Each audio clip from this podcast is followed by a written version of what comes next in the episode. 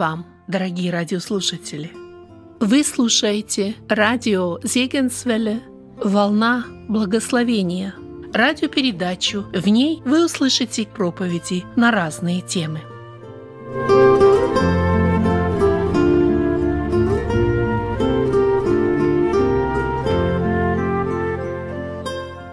Сокровенное общение с Богом. Возрастающее богопознание. Поэтому и мы, с того дня, как об этом услышали, не перестаем молиться о вас и просить, чтобы вы исполнялись познанием воли Его во всякой премудрости и разумении духовном, чтобы поступали достойно Бога, во всем угождая Ему, принося плод во всяком деле благом и возрастая в познании Бога. Послание Колоссянам, 1 глава, стихи 9 и 10. Вряд ли найдется такой человек, который истинно познал Бога и Его славу, и тем не менее продолжает много мнить о себе. Человек остается великим в своих глазах лишь до тех пор, пока не узрит величие Бога. Фарисей Савл, увидев славу распятого и воскресшего Господа, которого он гнал в лице его учеников, стал Божьим служителем и апостолом церкви. Он молился о незнакомой ему лично церкви в Колоссах, о ее возрастании в познании Господа. Апостол знал, как это важно. Ведь достигать гармонии с Богом может лишь тот, кто познал Его и получил небесные откровения. Стать сопричастником Божьих планов и обетований может лишь тот, кто прежде всего видит в них Господа открываться нам в своей неизреченной славе, спасающей благодати и великой творческой силе соответствует желанию самого Господа. Самооткровение заложено в его предвечной сущности. Очи Бога обозревают всю землю, чтобы явить небесную силу в жизни тех людей, кто всем сердцем предан Ему. Жизнь без духовного общения была бы одиночеством. Такое состояние для Бога немыслимо, поэтому Он ищет людей, которые способны принять свет от Его света, силу от Его силы и жизнь от Его жизни. Апостол Павел молился о том, чтобы церковь в Колоссах состояла из таких христиан, которым Господь мог бы открывать свою божественную полноту, явленную в Сыне. Он знал, что плотское отношение к полученным благословениям может стать препятствием для духовного роста детей Божьих. Если ученик Иисуса Христа говорит «Я богат, разбогател и ни в чем не имею нужды», значит, в его духовной жизни начался застой. Пресыщение и самодовольство во все времена безошибочно указывали на духовную несостоятельность и нищету, свидетельствовали о нарушившемся общении с Богом. Не застывшее, а льющееся масло несло в себе благословение. И бедная вдова в дни пророка Елисея могла наполнить им свои пустые сосуды. Это чудесное масло стало источником ее счастья и освободило от долга, оставленного ей мужем. Подобно этому, возрастание в познании Бога учеников Иисуса всегда вело их к умножению благодати. Остановка в развитии десятилетнего ребенка очень опечалит сердце родителей. Достоин сожаления ученый, выступающий с заявлением, что ему больше нечего исследовать. Однако в Царстве Божьем есть такие ученики, которые перестали духовно расти, утратили силу и радость в служении, потому что ограничились полученными ранее благословениями. Они бездумно тратят время и силы, стараясь сохранить лишь то, что когда-то давно получили, и духовно оскудевают все больше и больше. Есть и такие христиане, которые довольствуются тем, что под действием благодати осознали свою греховность. В определенное время Святой Дух коснулся их сердец и показал им их гибельное состояние. Конечно, это великое дело – осознать себя грешником перед Богом. Однако печально то, что человек, озаренный светом искупления, останавливается на признании своей вины и не идет дальше, к жизни по вере. Бог хочет не только привести душу к осознанию вины, но и дать ей возможность принять вечную жизнь. Осознание вины необходимо, но это не является основной целью действия Святого Духа. При правильном развитии это должно привести к вере в прощение грехов и к благодарному общению с Господом. Некоторые дети Божьи успокоились на том, что примирились с Ним. Они получили прощение грехов, приняли духа усыновления, который свидетельствует их духу, что они дети Божьи. Они перешли из смерти в жизнь, из рабства греха в христианскую свободу, но затем они остановились в своем стремлении к Богу. Единственная забота, которая еще осталась у них, состоит в стремлении сохранить свое спасение. Конечно, рождение от Бога – великое событие. Благодать одерживает победу в человеке и переводит его из смерти в жизнь. Мы не должны забывать благодарить Агнца Божьего за то, что Он взял на себя наши грехи и пригвоздил ко кресту нашу вину. Вместе с псалмопевцем нам надлежит восклицать «Благослови, душа моя Господа, и не забывай всех благодеяний Его. Он прощает все беззакония Твои, исцеляет все недуги Твои». Однако Господь начал свою работу в нас не только для того, чтобы мы родились свыше, но и чтобы мы по праву рождения стали обладателями сокровищ, приготовленных участникам сокровенного общения с Богом. Рождение свыше должно открыть нам дверь к тем драгоценностям, которые Бог хранит для своих детей. Как только мы будем готовы под руководством Святого Духа идти вслед за Агнцем, мы испытаем радость живого общения с Богом. Господь хочет открыть нам, что означает умереть со Христом и как наша жизнь может стать благоугодной Ему жертвой. Чистосердечное признание апостола Павла, говорившее, что он распят для мира и мир распят для него, должно стать и нашим личным убеждением. Нам необходимо всецело посвятить себя Богу, чтобы Его жизнь могла проявляться в нас – Враг душ человеческих старается помешать нашему возрастанию в вере и следованию за Агнцем. Он прилагает все усилия к тому, чтобы народ Божий довольствовался уже полученным. Если сатана не смог помешать человеку обрести спасение, он постарается удержать его от дальнейших духовных шагов, которые могут привести его к победоносной жизни. Враг знает, что через познание Иисуса Христа мы переходим от силы в силу и от славы к славе. Всякое проявление силы Божией в жизни христианина означает победу над дьяволами над миром, который подчинен его господству. Божьей силой христиане побеждают врага и вытесняют его из тех сфер жизни, которые должны принадлежать Богу и Его Сыну Иисусу Христу. На горе Преображения Петр, Иоанн и Иаков пережили нечто новое для себя. Они увидели там прославленного учителя, а также Моисея и Илью. Потрясенный Петр тогда сказал учителю, «Хорошо нам здесь быть, сделаем три кущи». Петр захотел остаться там, где увидел славу Божью. Казалось, о чем еще можно мечтать после такого благословения? Петр не ведал, что у подножия горы в это время опечаленный отец уже ожидал помощи от Сына Божьего. «Да не будет этого с тобою!» — воскликнул Петр, когда Господь заговорил о своих страданиях и смерти. Петр не хотел, чтобы Господь как агнец пошел на смерть.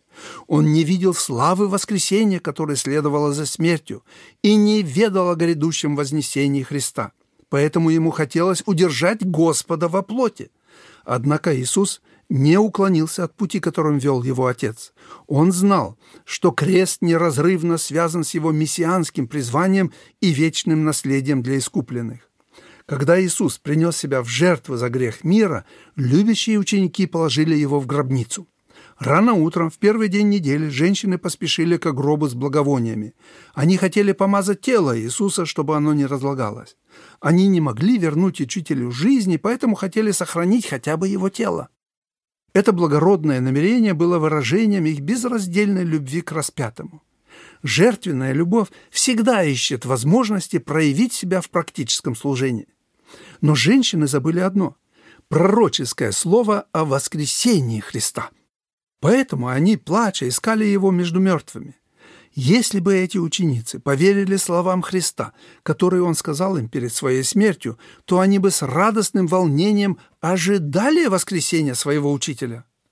Совершенно иным было состояние апостола Павла и учеников после Дня Пятидесятницы. Павел говорил, что он, забывая прошлое, простирается вперед. Он знал, что каждое благословение является дверью, ведущей к другим, еще большим Божьим милостям.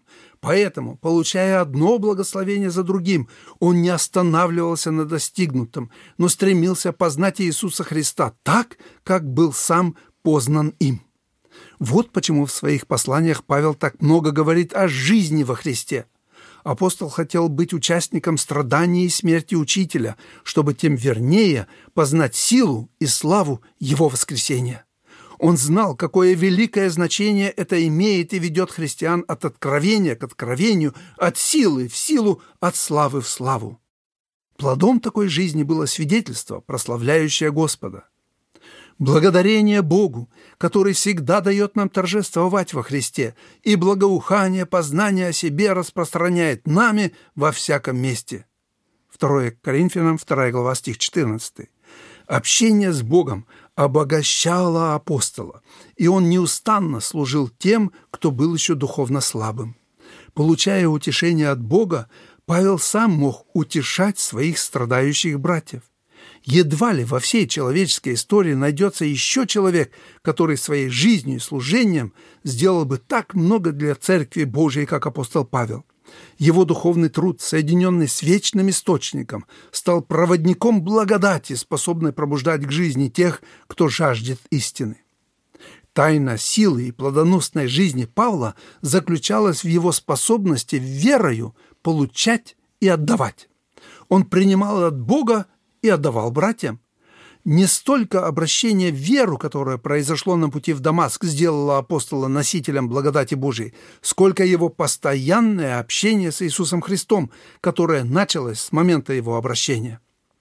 Жизнь со Христом была для апостола Павла самым главным и великим приобретением.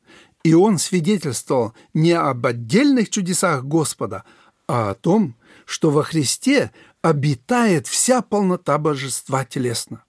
Благодаря своему единству с Господом апостол Павел старался видеть всякого человека совершенным в Иисусе Христе. Надежду и ожидание детей Божьих он связывал не с исполнением закона, не с религиозными обрядами, а с непосредственным общением с воскресшим Господом не соблюдение внешних форм, а живая связь с Иисусом Христом как личностью – вот суть благой вести, которую нес людям апостол Павел. Если вы чувствуете, что ваш духовный рост остановился, и вы довольствуетесь лишь благословениями минувших дней, то просите Господа, чтобы Он открыл вам глаза, и вы увидите, что Бог вам сегодня предлагает свою силу для славного служения во имя Его для тех, кто остановился в духовном росте. Еще не оскудела благодать. Об этом говорит Господь Иисус, велевший Иоанну написать Ладикийской церкви. «Советую тебе купить у меня золото, огнем очищенное, чтобы тебе обогатиться, и белую одежду, чтобы одеться, и чтобы не видна была срамота ноготы твоей, и глазною мазью помажь глаза твои, чтобы видеть». Откровение 3 глава, стих 18. Только имеющие духовное зрение могут обрести полноту жизни в Господе, которая и будет их наследием по вере.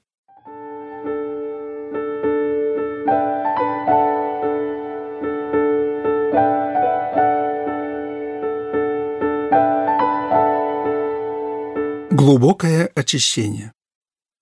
Петр говорит ему – не умоешь ног моих вовек». Иисус отвечал ему, «Если не умою тебя, не имеешь части со мною». Евангелие от Иоанна, 13 глава, стих 8. Ученики Христа тоже нуждаются в очищении, так как духовная жизнь, которой мы живем, еще несовершенна и находится в процессе развития. Возрастание тесно связано с большим познанием Господа, а это, в свою очередь, ведет к более глубокому очищению сердца.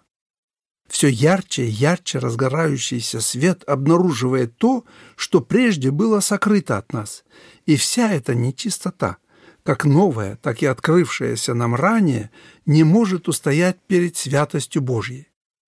Об этом свидетельствует омовение ног ученикам, имевший глубокий смысл. Хотя апостолы не сразу поняли значение этого события, оно позднее им открылось во всей полноте. Наступило время, когда Иисус должен был через страдания в Гефсимании на Голгофе перейти к Отцу. Учеников же он готовил к Пятидесятнице. Господь знал, что после Голгофа их ждет много трудностей. Для самоотверженного служения нужны духовные силы. Но сначала апостолам необходимо было духовно очиститься. В своем прежнем состоянии они не смогли бы долго следовать за Господом и принять из Его руки то, что Он хотел им дать. Среди учеников Христа находился тот, кто тайно вынашивал в своем сердце мысль о предательстве. Это был Иуда Искариот. Преисполненный любовью Иисус не изгонял его из числа учеников. Он давал ему время для покаяния. Но Иуда не открыл сердце Иисусу. Следуя за учителем, он все больше укреплялся в своем намерении выдать его властям. Общаясь со Христом, невозможно оставаться нейтральным по отношению к Нему. Мы становимся или Его друзьями, или врагами. Либо Его свет и благодать привлекают душу и ведут ее к вечной жизни, либо человек осознанно противится Господу и укореняется в грехе. Иуда таил в своей душе то, что не могло оставаться сокрытым. Невозможно скрывать свое отношение ко Христу в течение длительного времени. Иуда молчал, не открывая другим, что было в его сердце. Никто из учеников не догадывался о его душевной борьбе. Однако Иисус все видел. И вот наступил час, когда Иуда мысленно уже отрекся от Христа. Любовь к деньгам полностью завладела его сердцем, и тогда Господь изобличил предателя, показав его истинное лицо. Несмотря на все полученные благословения, Иуда остался бесплодной ветвью, поэтому он был отсечен и удален. Так Господь очищал круг своих учеников. Однако на этом очищение апостолов еще не закончилось. Состояние других учеников тоже не было тайной для учителя. Он видел, как много еще от ветхой природы осталось в каждом из них. Иисус знал самоуверенность Петра и его опору на плоть. Петр думал, что он не нуждается в омовении. Но Иисус сказал ему, «Если не умою тебя, не имеешь части со мною». Когда пришел час испытаний, Петр показал, что было в его сердце. Он отрекся от своего Господа и Учителя и поклялся, что не знает всего человека. Самоуверенность приводит к падению даже искренних последователей Христа. Однако затем Петр раскаялся и горько плакал. Это произошло после того, как он встретился взглядом с Иисусом. Поэтому Христос не отверг Петра, а провел через очищение. Иисус Христос выводит сокровенное на свет, чтобы грех был осужден, и мы захотели очиститься от него. Без очищения наши пороки обязательно навлекут на нас наказание. Вот почему Иисус Христос, как первосвященник, вмешивается в тайны нашей души. Очищение учеников продолжалось. В тот час, когда Иисуса, как Агнца Божьего, взявшего на себя грехи всего мира, повели на заклание, ученики испугались. Они оказались неспособны в этот трудный час следовать за своим учителем. Все они оставили его. Страх перед смертью лишил их силы идти за Христом до конца. Воскресший Иисус открыл еще один недостаток в своих учениках. У апостола Фомы в сердце закралось сомнение. Христианам бывает легче освободиться от грубых грехов, которые привели их к падению. Чувство стыда помогает им сделать шаг к покаянию. Однако Фома не совершал тяжких грехов, он только искренне сомневался в воскресении Христа из мертвых.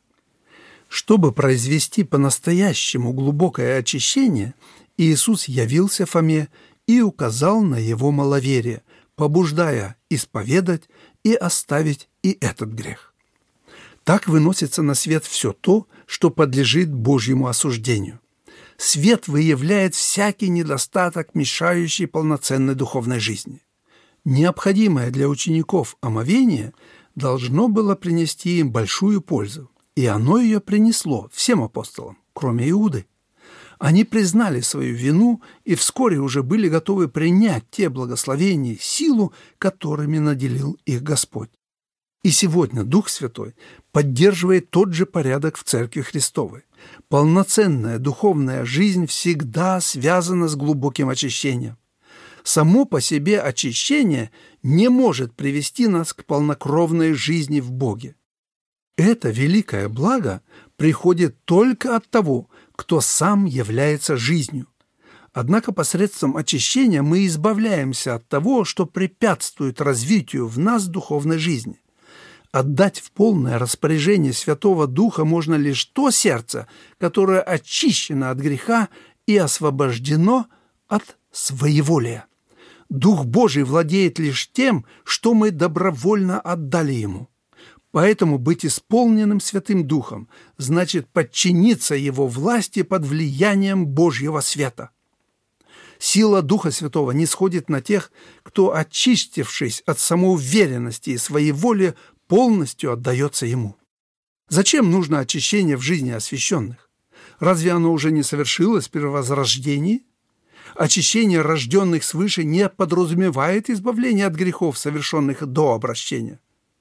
При покаянии Господь простил все наши грехи и бросил их в море забвения.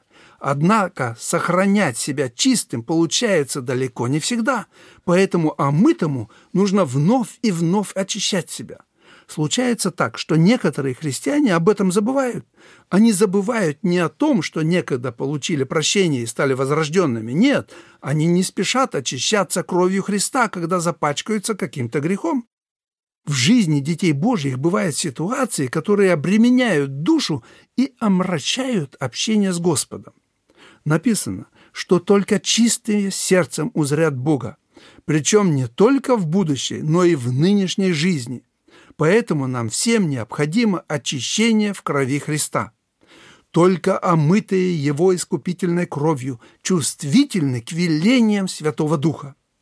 Очищение обращенных – это не второе возрождение. Мы можем лишь однажды родиться свыше, но, будучи рожденными, должны очищаться всякий раз, когда согрешаем. Омытому нужно только ноги умыть, сказал Иисус Петру, когда тот попросил его омыть ему не только ноги, но и руки и голову. Как при возрождении, так и в процессе духовного роста прощение зависит от осознания греха. Прежде чем Бог снимет с нас греховное бремя, мы должны открыть Ему наш грех. Если исповедуем грехи наши, то Он, будучи верен и праведен, простит нам грехи наши и очистит нас от всякой неправды. 1 Иоанна, 1 глава, стих 9. Нередко дети Божьи стремятся избежать такого очищения. Они не желают дотрагиваться до больного места, которое нуждается в исцелении, не хотят прекращать своих тайных, неугодных Богу дел. Среди них есть и такие, кто ищет себе счастья на путях Исава. Когда Исаф услышал, что его младший брат получит особое благословение, взяв себе жену из рода Авраамова, живущего в Месопотамии, он тоже решил последовать этому примеру. Однако Исаф к тому времени уже поступил неугодно Богу, взяв себе двух жен из дочерей ханаанских. Услышав о благословении Иакова, Исаф этого тоже захотел и поэтому решил взять себе жену из рода Авраама. Но каким путем он пошел к этой цели? Писание сообщает, что Исав к двум своим прежним женам добавил третью. Бытие 28 глава. Он вступил в новую связь, не порвав старых, неугодных Богу. Человек, идущий путями Исава, мечтает о духовном благословении, не желая при этом отказываться от плотских дел – Однако духовная жизнь требует полного отделения от греха, чтобы сердце человека безраздельно принадлежало Богу, чтобы Господь действительно царствовал во всех областях жизни. Поэтому мы должны позволить Духу Святому вести нас в присутствие Бога и открывать в нашем сердце то, от чего необходимо очищаться. Если случится, что Он укажет нам на больное место – то нам нужно поспешить к Голговскому кресту и искать там исцеление в драгоценной крови Иисуса Христа. Все то, что согласно Божьему закону подлежит осуждению, должно быть удалено из нашей жизни. То, что препятствует живому общению с Ним, не должно владеть нами настолько, чтобы мы не могли от этого отказаться. Если мы обнаружим в себе нечто, не славящее Господа, но приятное нам по плоти, необходимо в глубоком смирении от этого отказаться. Данный процесс может быть очень болезненным. Нелегко бывает порвать старые связи, отказаться от каких-то планов или мирских удобств. Но если мы ясно осознали, что нам от чего-то необходимо освободиться, не нужно спорить с Богом и уклоняться от Его путей. Благословения, которые идут рука об руку с очищением, несут нам несравненно большее и лучшее, чем то, что мы должны оставить в прошлом. Для чистых сердцем открывается новая, ни с чем не сравнимая жизнь в присутствии Божьем. Они познают великий закон свободы духа. Им постепенно открывается полнота сокровенной жизни в Боге. Это истинное богатство. Поэтому позволим учителю омыть нам ноги. Он знает, как сделать нас живыми свидетелями Его воскресения и храмом Святого Духа.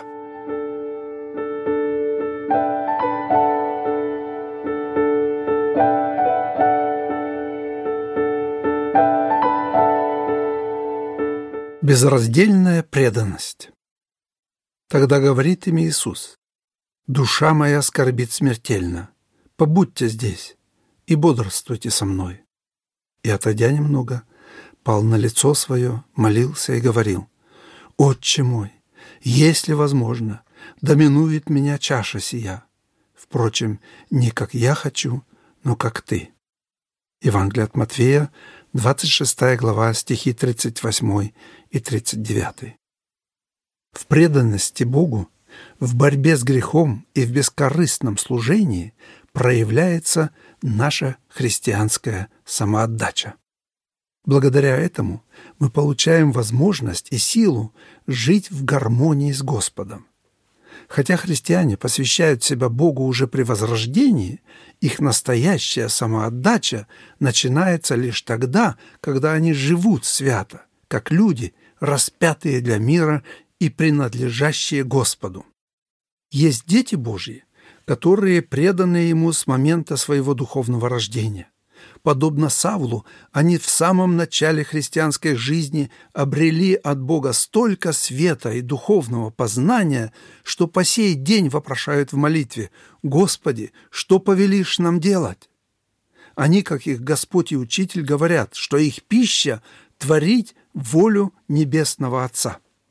Однако есть немало и таких детей Божьих, которые, несмотря на многие благословения, не сразу отдали себя Ему. Они увидели свое спасение в том, что Бог простил им грехи.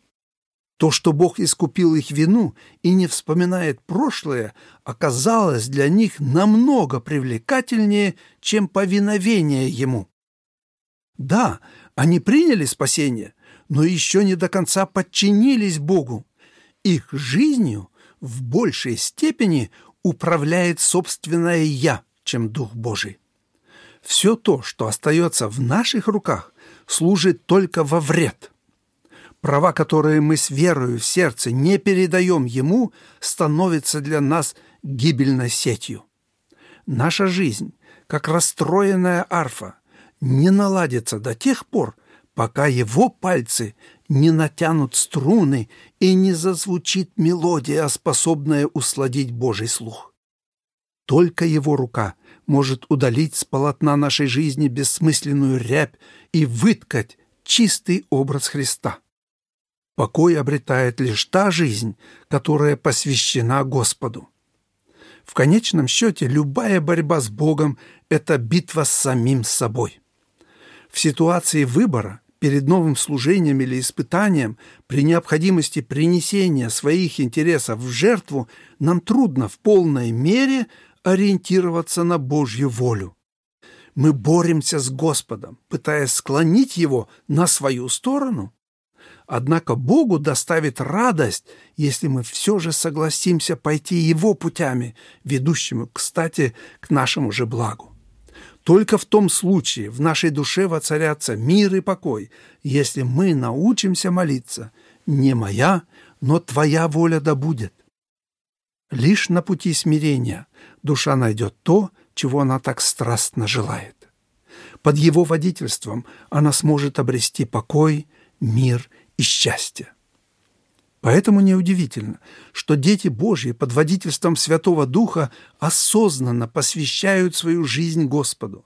Они отдают себя Богу не для того, чтобы стать Его собственностью, а потому, что уже ею являются. Посвящение ставит вопрос не о том, принадлежу ли я Богу, а о том, предоставляю ли я Богу полностью то, что по праву принадлежит Ему. Посвящение касается не какого-то определенного дара или таланта, не отдельных сторон личности, а самой нашей жизни. Бог не хочет делить с плотью свои права на нас. Он желает видеть в нас любовь и безоглядное следование за Ним.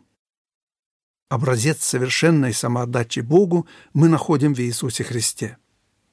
Приближаясь к тайне Гефсимании, мы видим, как Христос действительно передал свою жизнь Небесному Отцу. Конечно, жизнь Иисуса от вечности принадлежала Отцу. Христос ни на мгновение этому не воспротивился.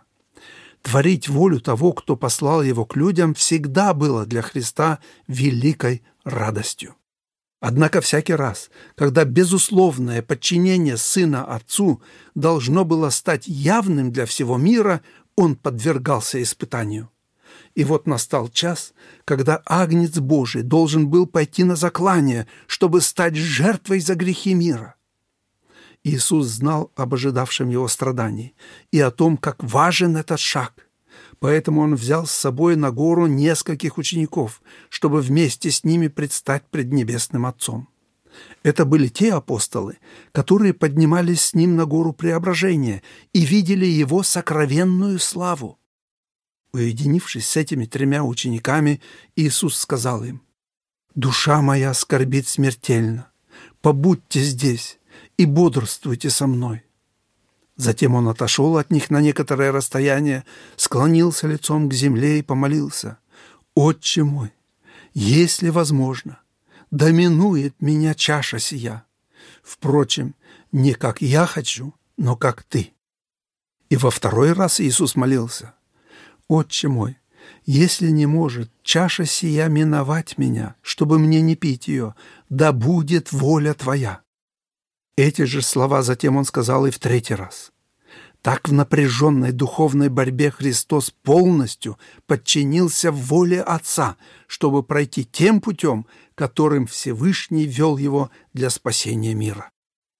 Испытания Иисуса в Гефсимании свидетельствуют о том, что посвящение Богу – это не сложение перед Ним грехов. Безгрешный Иисус молился Отцу с чистой совестью. Он мог заставить замолчать своих врагов, просто спросив их, «Кто из вас обличит меня в неправде?»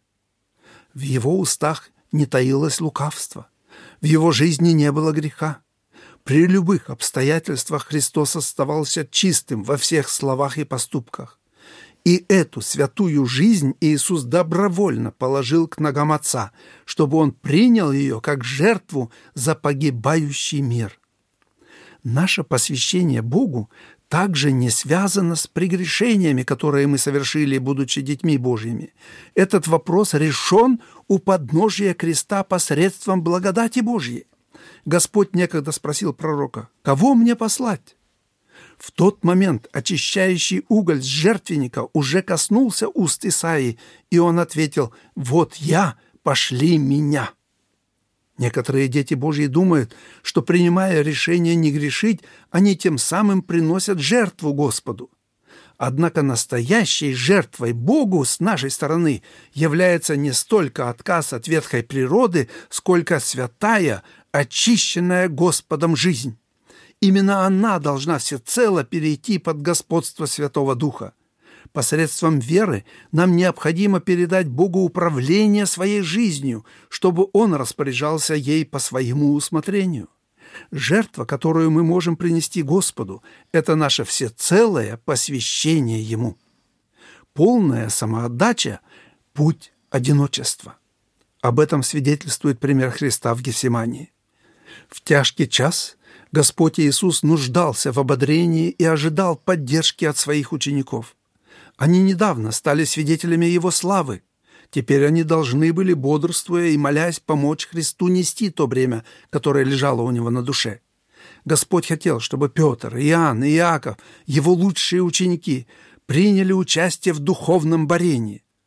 Однако апостолы оставили его одного. Трижды он обращался к ним с просьбой поддержать его, но они так и не смогли этого сделать. Насколько трудно было тогда Иисусу, можно понять из его слов, обращенных к Петру. «Так не могли ли вы один час бодрствовать со мной?»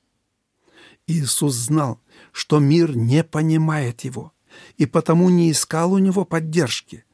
Но как глубоко ранило учителя то, что в эти трудные часы его оставили даже любимые ученики. Христос пережил в Гефсимании душевное одиночество, глубже которого было только то горькое чувство, которое он испытал на кресте, воскликнув «Боже мой, Боже мой, для чего ты меня оставил?» Путь полной самоотдачи и самоотвержения всегда ведет христиан к одиночеству. Следуя за Господом, ты убедишься, что в часы испытаний, когда необходимо проявить верность на деле, ты будешь оставлен даже самыми близкими людьми. У каждого из нас есть друзья, свои Петр, Иоанн, Иаков, которые лучше других знают нашу личную жизнь. Однако в решающий момент мы не всегда можем на них положиться.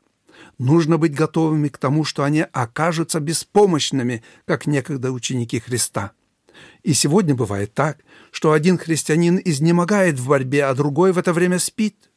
Один скорбит смертельно, а другой спокойно отдыхает. И все же мы никогда не будем такими одинокими, как наш Господь. Иисус Христос знает каждого члена своей церкви и, будучи первосвященником, носит бремена своих учеников, сострадает тем, кто испытывает какие-то трудности. Христос наблюдает за нами – укрепляет немощных, всячески поддерживает их и ободряет.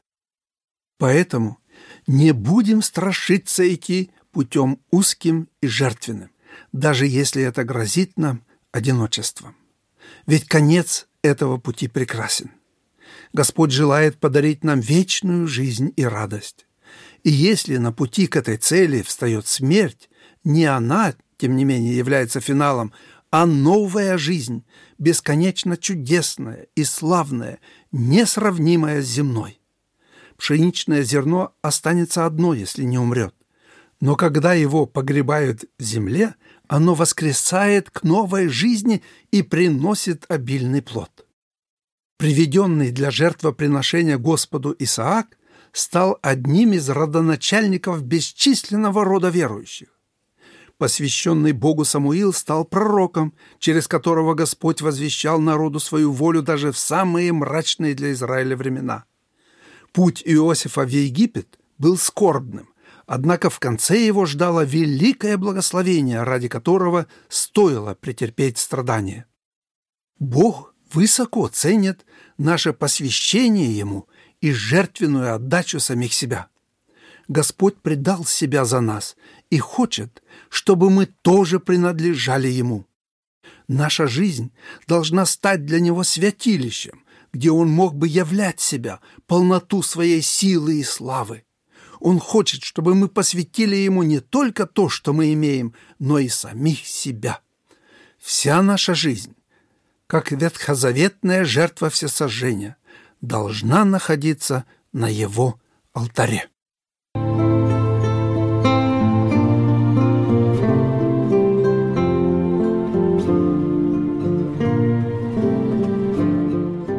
Слушали радио Зекинсвелле «Волна благословения», город Детмалт, Германия. Дорогие радиослушатели, мы желаем вам Божьих благословений.